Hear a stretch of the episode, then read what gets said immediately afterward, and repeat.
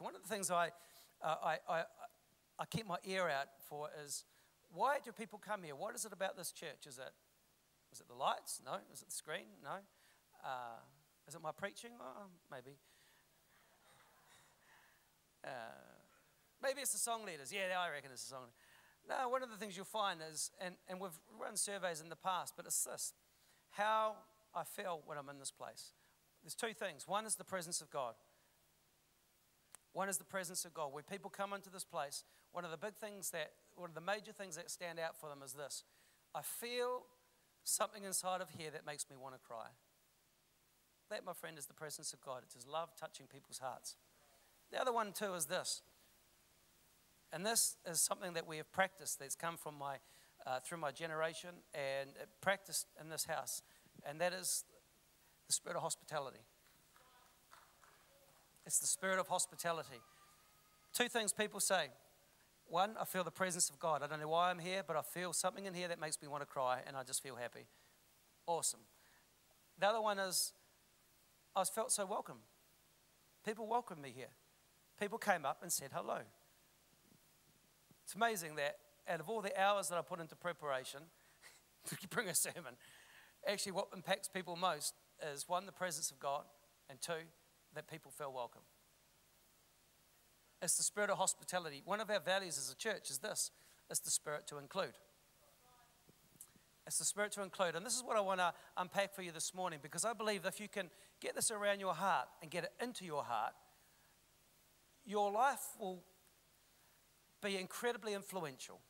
Not only in this life, but when you enter into the kingdom of God, when you enter, when you pass from this life into the next, when you stand before God, I want to tell you that there'll be a time where He looks at you and says, You come and sit on my right hand.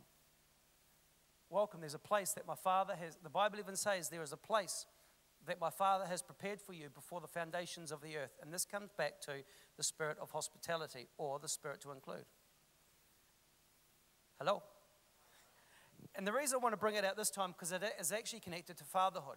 We've got a seminar next week on, on, on, on the fatherhood of God, and there'll be people talking about God the Father. Actually, one of the things you'll find is hospitality is very much connected to what it means to be a father and a mother. But in this particular case, I'm emphasizing on the fatherhood of God. One of the things that you'll notice or you may feel is this, well, I can see it is this, is that my, that the influence of my grandmother I can see in this church. Why? Because she was incredibly hospitable. There was no one she turned away from her house. It's one of the most important things that every person, some people, you may not stand up here and preach, but actually you can do something much more powerful than that, and that's to adopt the spirit of hospitality around your heart. Hello? a little bit quiet. And I want to unpack a little piece of scripture for you because it's going to really revolutionized the way I believe it. It just challenged me. It really messed me up. I was stewing over it for a while. And let's just turn in the let's turn our Bibles to Genesis chapter 18. Genesis chapter 18. Give me a hello when you got it. Hello. So it's the story of uh, Abraham and, and how his name was changed to Abraham. Uh, that there was, he was, made a, he was given a promise of God and then at 99 years old, in, uh, in chapter 17, verse 25, he was circumcised at the age of 99 years old. E.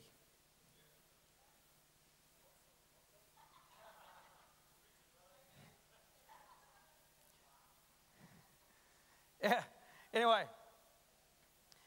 In verse 18, here it goes here. In verse 18, verse 1 Then the Lord appeared to him, Abraham, by the terebinth trees as he was sitting in the tent door in the heat of the day. And so he lifted, he, so he lifted his eyes, and looking, behold, three men were standing near him or by him.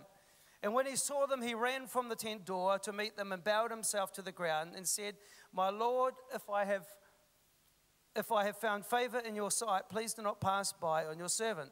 Please let a little water, somebody say water, Please let a little water be brought and wash your feet. Somebody say, wash your feet. And rest yourselves under the tree. Somebody says, rest under the tree.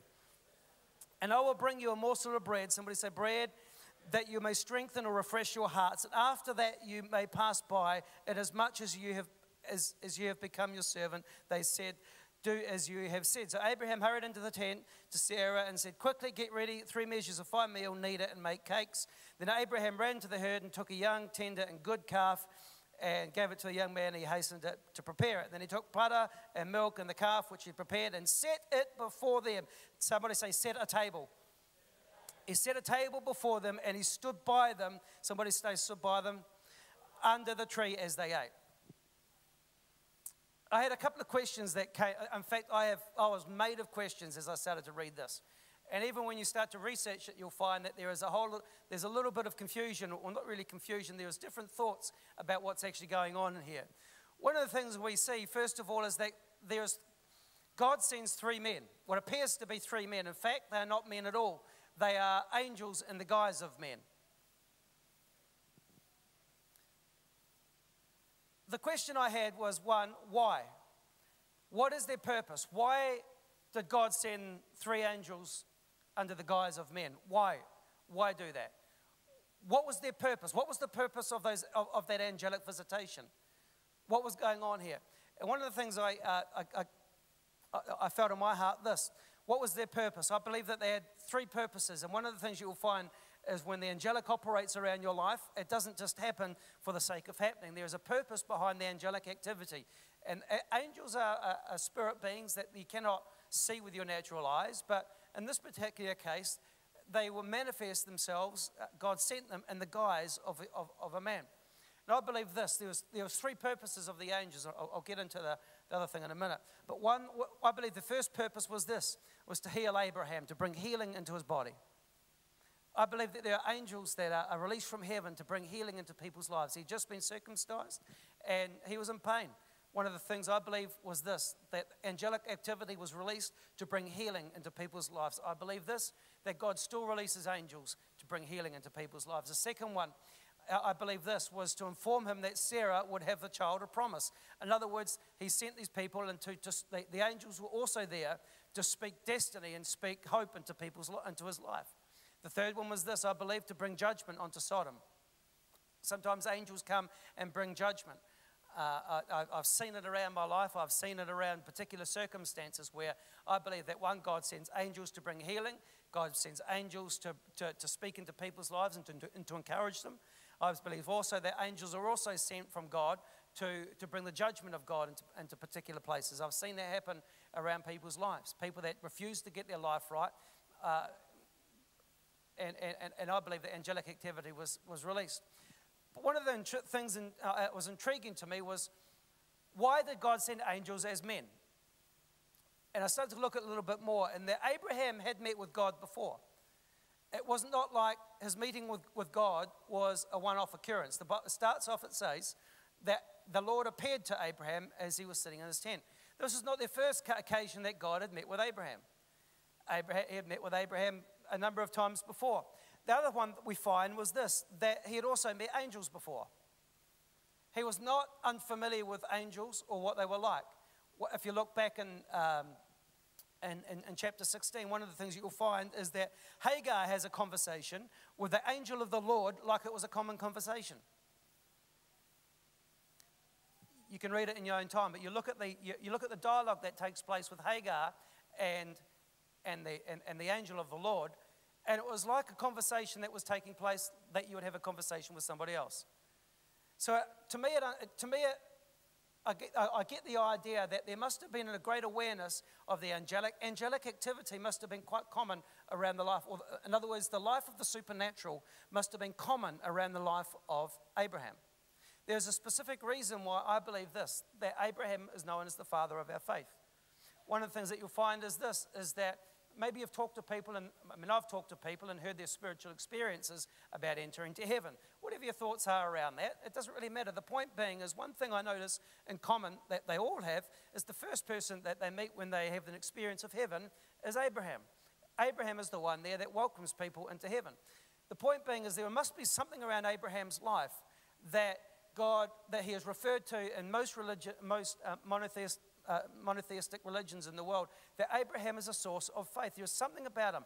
He has, an, he has supernatural activity that goes on around his life. So, why then did God not just send an angel? why, if he was so familiar with talking to God, if he was so familiar with the supernatural, if he was so familiar with having a conversation with angelics, he knew what angels were. Why then did he not just send an angel and to tell him about the, the healing and the wife? And it would have made things a whole much more easier. He would have understood it. There was a reason, but, but God doesn't do that. He sends angels in the guise or, the, or under, he sends them as people they didn't look like angels. If, he looked, if they looked like angels, he would have known straight away these are angels. But it doesn't say that. The Bible says that he saw men coming. Are you, are you following me? So for me, I started thinking, what's going on here? What is the point that God is trying to make? What is the emphasis that God is trying to make in the fact that he's sending men as a, sending angels in the guise of men? And what was their purpose? What was he trying to build inside of Abraham's life? What was it in the side of his heart that he was trying to do? the other thing that struck me was this. We're going to read this, uh, just read this first part again. So Abram, Abraham is sitting in his tent, and God appears to him. Whoa. I mean, think about that for a little bit. You are in your house, you're sitting in the gateway, you're sitting out in the deck, you're doing something. Maybe you're picking your apples, or you could be out in your boat fishing, whatever, I don't know But you're, you're in your life there and God appears to you. But the Bible says the Lord appeared to him. How would that look? The Lord appeared to him. And then it says this. So he lifted his eyes and sees three men. And when he saw them, he ran from the tent to meet them and bowed himself to the ground. Bring that verse back up, and he says, My Lord. Can we bring that verse, uh, bring verse 3 back, back up? It's interesting what he says and how that says. And he said, My Lord, if I have now found favor in your sight, do not pass on by your servant. Look at the way the word Lord is spelled. You can see that it's spelled with a capital L. I mean, it's just kind of basic English here. Sometimes, if you look at other versions, you'll find that it's spelled with a small l the small l and the capital L, or how that word Lord is translated, makes all the difference to how this piece of scripture unfolds. Because if it was a small l, it could be easily interpreted as saying, you know, when you talk to some, when you talk to a person of respect, you, you call them sir. That, that translation of Adonai can mean either Lord or sir. It can mean um, respected one, or it can mean sovereign God, depending on the translation. But if you think about this, if you think about what this means in the context of what's going on, you think about what it means, what Abraham is just doing. One, he appears, God appears to him. God appears to him not just for the sake of appearing, but God is appearing to him to give him a revelation. In other words, God is about to download something in his life about what he's about to do. In the middle of that, In the middle of that, God appears.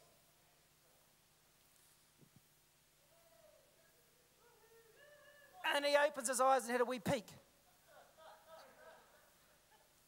Hey, there's some people coming. I can see people coming down the road. Here he is in the middle of a holy and righteous and supernatural experience. The most amazing thing that as Christians we think we could ever possibly do is have the encounter face to face with God, just what He's doing. In the middle of that, like you and I would say, if I was in the middle of worship, don't disturb me, don't annoy me, don't heck me off, don't do anything. I want to have this time with God. And right in the middle of that, He has a peek. And there's a new person over there coming. The statement here, he said, My Lord, if I have found faith. Who was he talking to? He wasn't speaking like in one translation it would say it says L with a capital cap a small L. In other words, if you spell it that way, he's going to the person. He says, "My lords, welcome," or in other words, "My respected guests, welcome. Have a cup of kai. Have a have a kai. Have a have a boil up with me." But he's not saying that. He's, he's actually addressing the Lord. he's actually addressing God Almighty in this particular case, which absolutely changes a whole bunch of things. You think about what that means. that right in the middle he, of a powerful supernatural encounter, he basically says, God, wait a minute. I know you want to do something powerful, but can you just hold that thought? Why?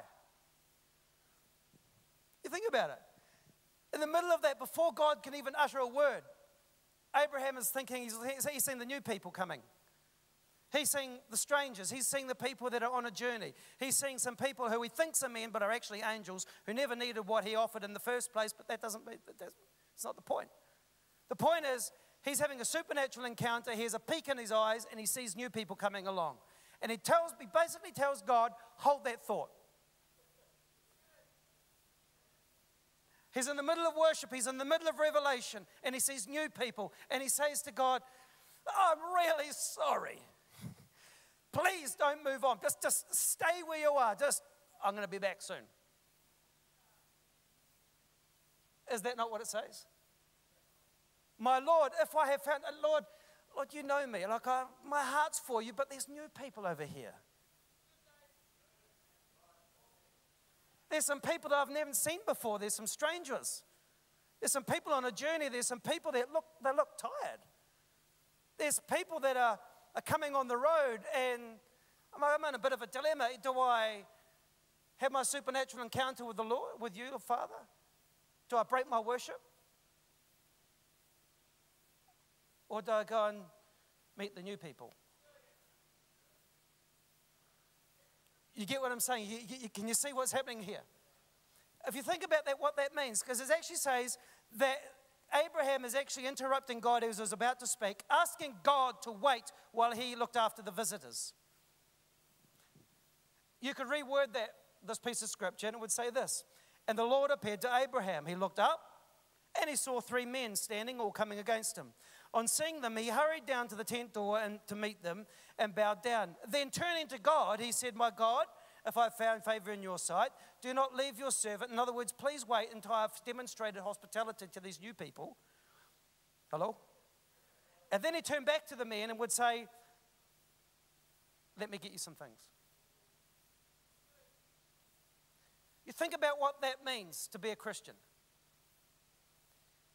think about what's just happened there. You think about the value because at the end of the day, he had to make a decision. He had to make a decision do I stay in the presence of God Almighty and wait till he, I hear what he speaks? Do I have this awesome supernatural experience? Or do I go welcome the new people in my life? The question of this, the issue is this the issue is Whenever you're faced with a decision, there's always, decisions are always value judgments. In other words, whenever you make a decision about anything, what it means, you place a value on one thing higher than you do something else. You're with me? Most of the time, when you're making a decision, you're choosing between two options. One of the things that you look at whenever you make a decision regarding a house, regarding uh, should I go to this party or go to that party, or should I go to this church, or go to that church, wherever, whatever that decision is, you put a, most people, whether they are aware of the value or not, Every decision that we make is a value judgment. Where will I put my time? Where will I put my money? Where will I put my words? What will I do with my resources? There's always a value that underpins the decisions that we make. So the question is, what then is more important? What more was more valuable to Abraham? Having a revelation from God, having privy to God's revelation from heaven in front of his face. To, what was more important, that or the welcoming of new people?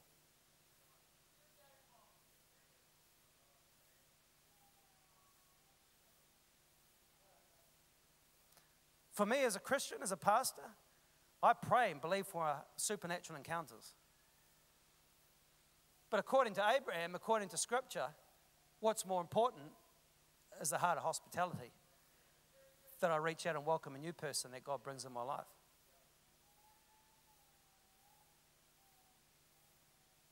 That's almost heretical. For, for many people, they would think that's a heresy. How could you ever do how? But there was something around Abraham's life that was in his heart.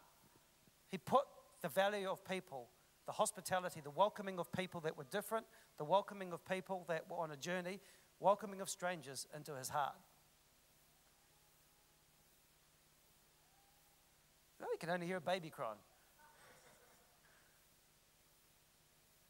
The most spiritual thing that you could ever do is not have your eyes open that you could see an angel or anything like that. The most spiritually, most profound thing that you could ever do is to open up your heart to people that are on a journey that are different to you, maybe. To welcome them into your home, to welcome them into your life. Some people may never prophesy from this platform, but that is not the most important thing you could ever do. And it's come from welcoming people into our life.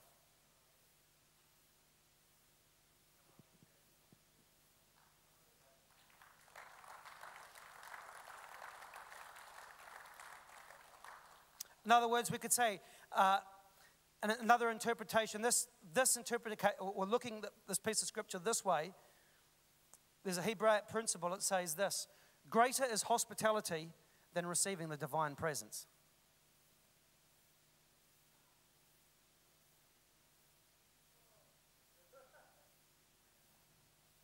Oh. Greater is hospitality than receiving divine presence, based on this piece of scripture. In other words, based on the fact that Abraham is a father of our faith, based on the fact that God did not smite him down from heaven, that God did not send a piano and a, a big hand. Poof.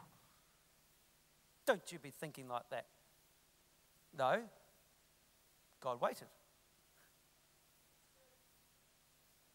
Abraham still became the father of nations. Which tells me this that's got to be true. Greater is hospitality. In other words, greater is having a heart that welcomes people into your world than you sticking your arms up and telling about all your spiritual experiences. Ooh. Hello. Faced with a choice between revelation and God and offering hospitality to what seemed to be human beings, Abraham chose the second option and God didn't get upset. In other words, this He placed it more of a value to extend hospitality to human beings, to strangers, people that were different, maybe a different color, maybe a different race, maybe weren't even Christian, maybe just whatever, maybe just people. Just people full stop, regardless of what they looked like, where they came from, what they had, what they didn't have, anything like that, regardless of what they look like, regardless of anything. He made a decision to put the welcoming of those people, of people into his life, more than he did attending on the presence of God. God's presence is going to be here regardless. He's all around us. What he's more interested in is will we welcome people into our hearts? It's more virtuous to invite guests, strangers, people that are on a journey into your home than being privy to God's revelation.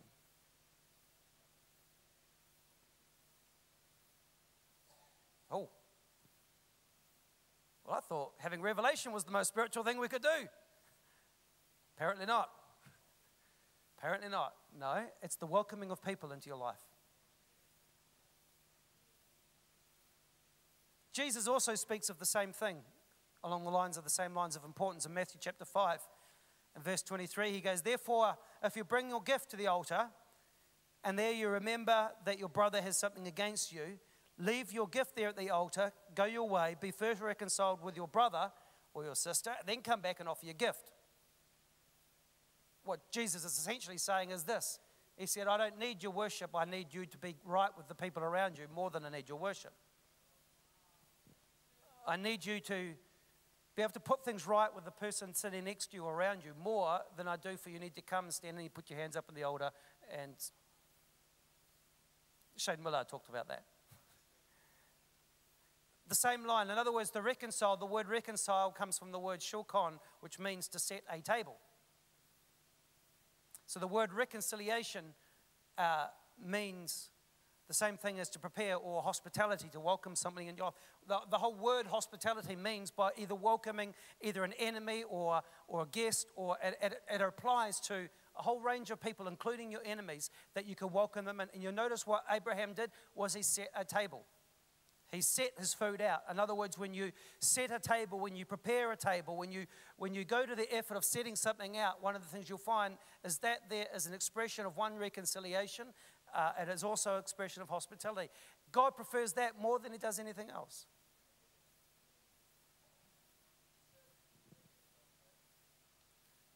It's easy to receive the divine presence when God appears as, appears as God. I mean, if God supernaturally manifested his presence in this place right now, most of us will be on our face before the Lord crying, saying, God, forgive me. Please, Lord, ignore my Google searches. Please ignore what I did to that person. Just, I'm sorry, Lord. Lord, I'm just. But what happens when God appears as strangers, when God comes in the form of men, when God comes in the people in the form of people that maybe look a little broken.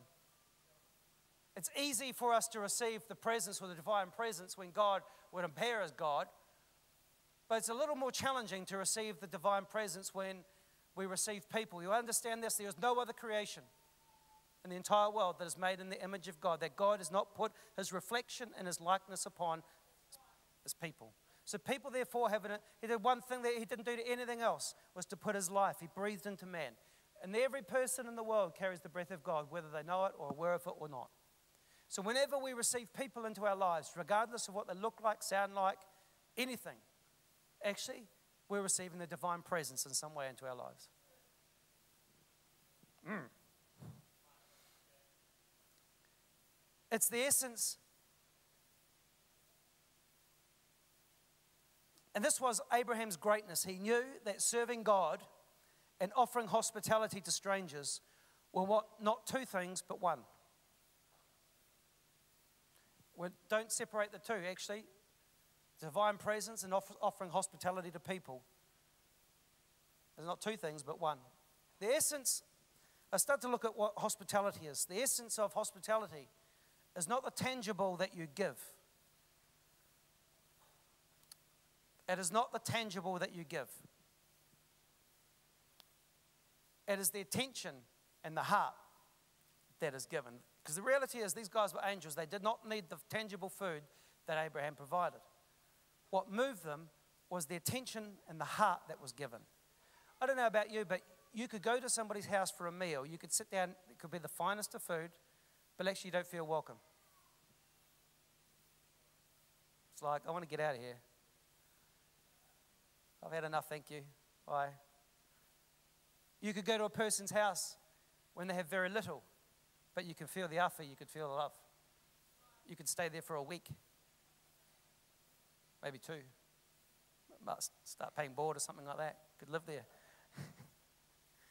you know, I notice when, my, when people come to my, my parents' house, when we have guests that come in, one of the main things they always say is this I want to come back. It wasn't about the preaching or anything like that. It was the afi that they felt.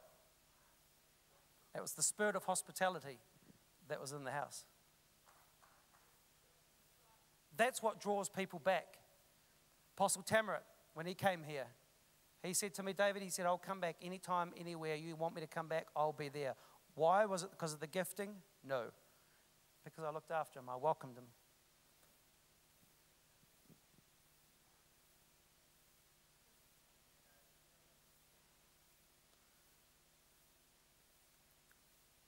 It's the attention. Interesting, is a, I'm not going to unpack this, but it's amazing. But when you think about it, he says he brought water, bring water to wash your feet. Water speaks of something. Water speaks of the life of the Holy Spirit. Rest under the tree. This is what hospitality means. It's not about serving the right canapes. It's about the Spirit. You think about this. He said, bring water, wash your feet. In other words, wash the part of your life that's a little unclean. Rest under the tree, in other words, find rest for your soul. Bread to fresh, refresh or strengthen your heart. In verse 8, then he stood by them and protected them. He wasn't just looking over their shoulder just to see how much they were going to eat. He was standing there watching over their life. He was there to protect. That's what hospitality means. It's not just about serving the right food, it's about the heart that goes into it. It's about the fact that saying, when you're in my presence, your heart will be refreshed. There's going to be no judgment held against you. I will give you something to strengthen your soul. You can find rest here. You don't need to be. My house is your house. I will look after you. I will look after your well being. You will find healing in your, when you're in my space. I'm not here to judge you about the nature of your food.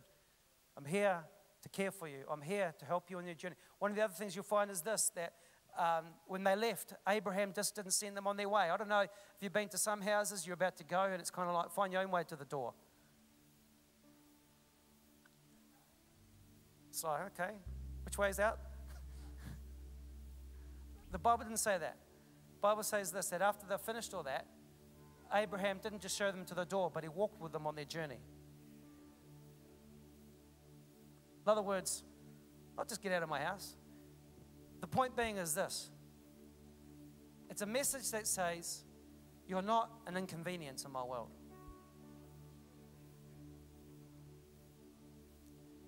He didn't give the message was, oh, I've got jobs to do.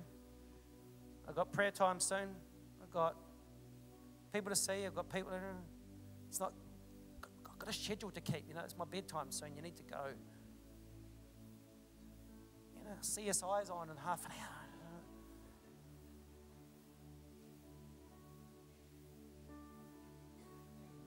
It wasn't that. It was, the hospitality was, you're not an inconvenience in my world. You're welcome. It's a place of honor. In fact, it's an honor to have you in my home. It's an honor to treat you this way. I value your presence. You're not an intrusion into my world. In fact, my world will just change a little bit so that you could find rest for your soul, that you could find strength in your heart, that I could walk with you a little bit. It wasn't something that he just had to get over and done with. Sometimes, if hospitality, if there's not a value in your life, just becomes a job that you just have to do, and you'll stick to clocks and you'll stick to schedules. It'd be like, okay, it's time to go now. Oh, I better do something, otherwise, Pastor will check up on me if I've invited anyone into my home. No, it's not the point. The point is, I'm looking for the spirit of hospitality that would abide in your heart that you're not in. I've, people come at times that didn't suit me. It doesn't matter. Why? Because in the heart of every person lies something precious and unique. In the heart of every person lies the breath of God. In the heart of every person, regardless of how they look, I've got to learn to see them as the image of God that God has created. It's my job, it's my responsibility to welcome them into my life, to give them to help them. It's not the volume of food, but it's how the guest feels. It's the impression that is left, how you treat them. Funny, it works for men, it works for women, it works for people. It also works for angels, it also works for the Holy Spirit. I want for me, and as I started to write this down, I thought, well, it's one thing to show hospitality to people, but how much of my world do I, do, do I not show hospitality to the presence of God? But the list, that the schedule over there says we need to start at this time and we need to finish it now because we've got people coming for lunch. And, hmm. and we wonder why the Holy Spirit doesn't rest and abide over our lives. As I was starting to write this, I thought, Holy Spirit, I don't want to just welcome people. I mean, I will welcome people, we do that. But I also want to be one that is known to welcome your presence and not just allow the jobs that need to be done get in the way of having your presence abide and stay in my life. It's not that the fact that I gave you just a little bit of time or anything like that. It's the fact that I gave, I wanted you, I received you into my life, I made room for you in my life. How much room do you give for people in your life? Is there any room at all? How much room do we give for the Holy Spirit in our hearts? How much space do we give for the Holy Spirit in church? Well, it's time to close in what, 10 minutes. Really? Just because the clock said that time, that means we've got to go home and don't worry, I'm not going to go for another. I'm just trying to emphasize a point. How much space do we give for the Holy Spirit in our lives? How much space do we give for the Holy Spirit in our church? How hospitable are we to people? In Hebrews 13, verse 2, it says, Don't forget to show hospitality to strangers, for in doing so, some people have shown hospitality to angels without knowing it. And as much as we desire and believe for the supernatural as a church, as much as we desire for people to experience His presence in this house, let us as Christians, let us as Bay City be known for our hospitality. Let us be known as people that would open up our lives, that would open up our hearts to receive people. People that are different, people that kind of different color, speak a little different, got a little different background, maybe don't have as much as us, or maybe have a lot more than we do. Doesn't really matter. I've had some of the most wealthiest people come and have the time of their lives in our house when we didn't have as much to offer as they had to offer. The point wasn't that. The point is you're welcome in my life. You're welcome in our heart.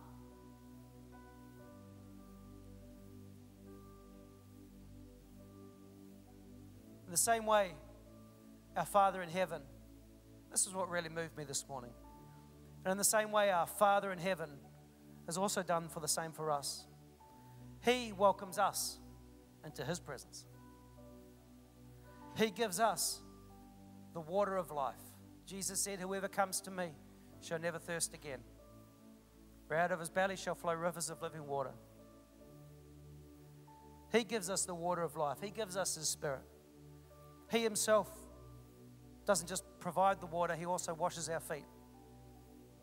He washes the place of our lives that are unclean. He welcomes us. He's not ashamed. He's not ashamed of the fact that we may have a tattoo and secret places or whatnot. He's not afraid of anything like that. He'll still come and wash our feet. His life on the tree, the cross was our tree, became our place of rest. When Jesus gave, when God gave Himself, His Son, Jesus Christ, on the cross, it wasn't a place of that we need to be you know, place of conviction, but it's also a place of rest.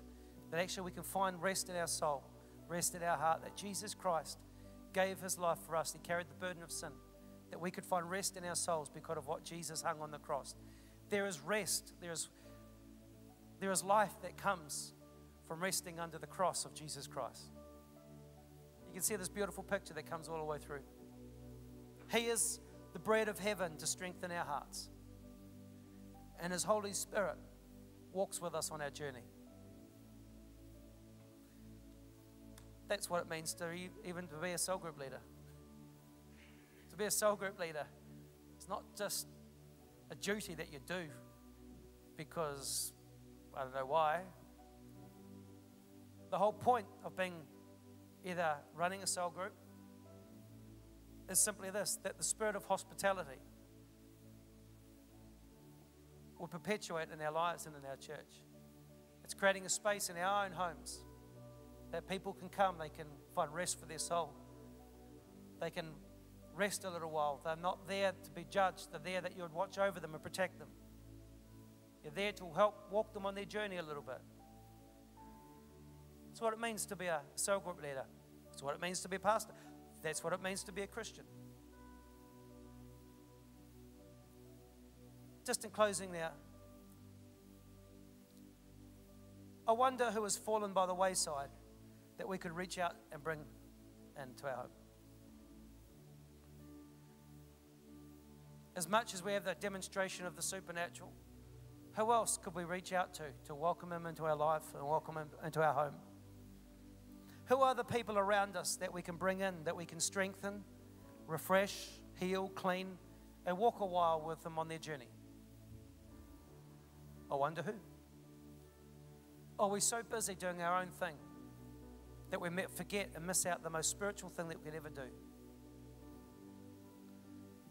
In conclusion, here, Matthew chapter 5, verse 34 to 35, it says this Jesus is talking.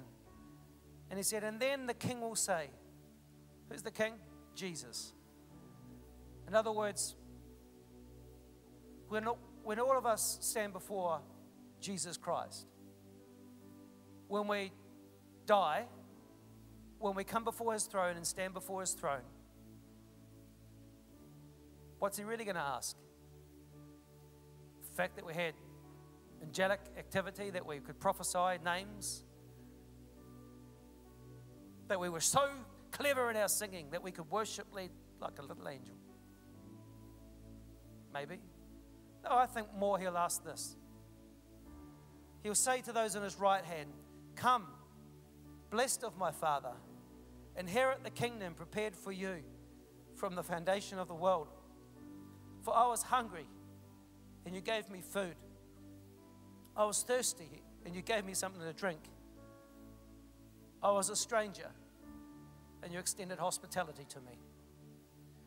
And his disciples said, Lord, when did we ever see you like that? Jesus said, When you did it to the least of these, you did it to me.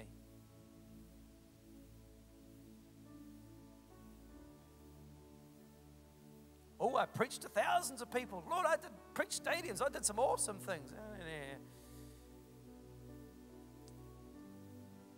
When I was a stranger, you took me in. When I was new to the church, you didn't get so caught up in this or that, the other thing that you just you opened up your home to me.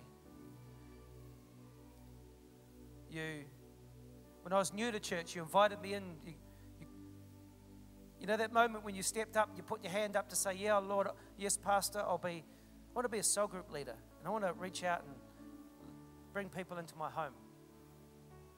I was one of those people. I was one of those people that just a face in the crowd. You thought I was a face in the crowd, but eh. when I was a stranger, you welcomed me in. I pray for all of us here today that we'll keep our priorities on what's important. You may not be able to even read the Bible. People will read you. People will read the fact that you opened up whatever you had to offer and welcome them in. In the same way, like I said, we were strangers to God, but yet He sent His Son to, to welcome us into His world, and that's why we are who we are today, because somebody reached out. Jesus gave His life on the cross. And on that cross, we can find shelter, we can find peace underneath that tree. Holy Spirit, would you come and fill this house this morning?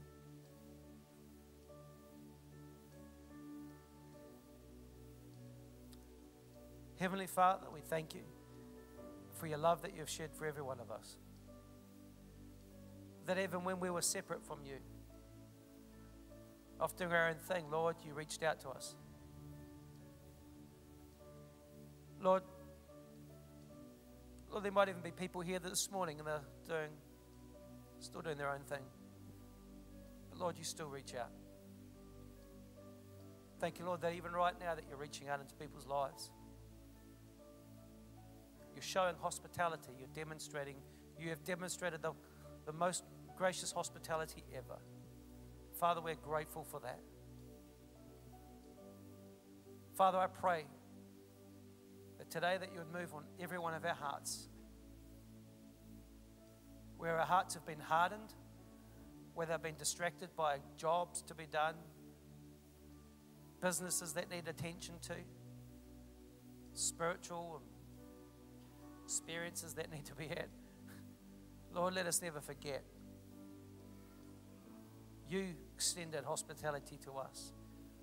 Lord, never allow our hearts to be closed, I pray in Jesus' name. Father, enlarge our hearts. Enlarge our hearts to love, enlarge our hearts to, to bless our community, to bless our nation, I pray in Jesus' name. Help us, Lord, to make sure that we have the right priorities in life. Father, I bless every household here today in Jesus' name. Thank you, Lord, for the, the heart of hospitality that's in this house.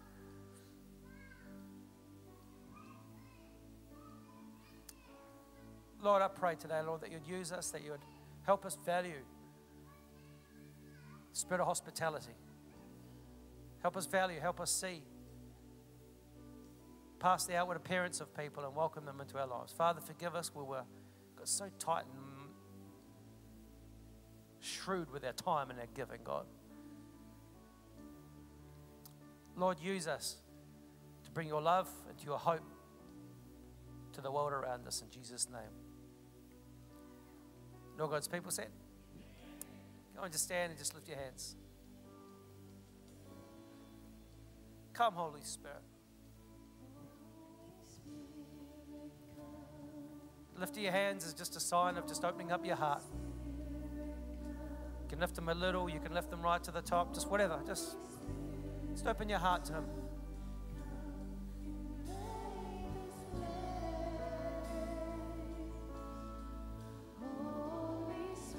Come, Holy Spirit.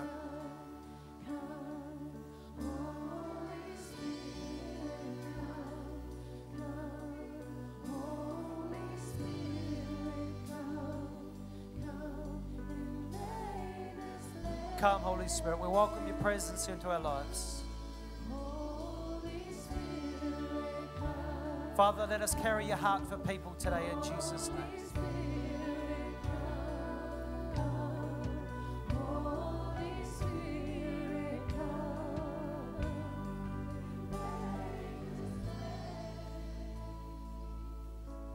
We're in this place, I love to just extend the altar for those that are here today. And You're needing somebody to stand with you in prayer.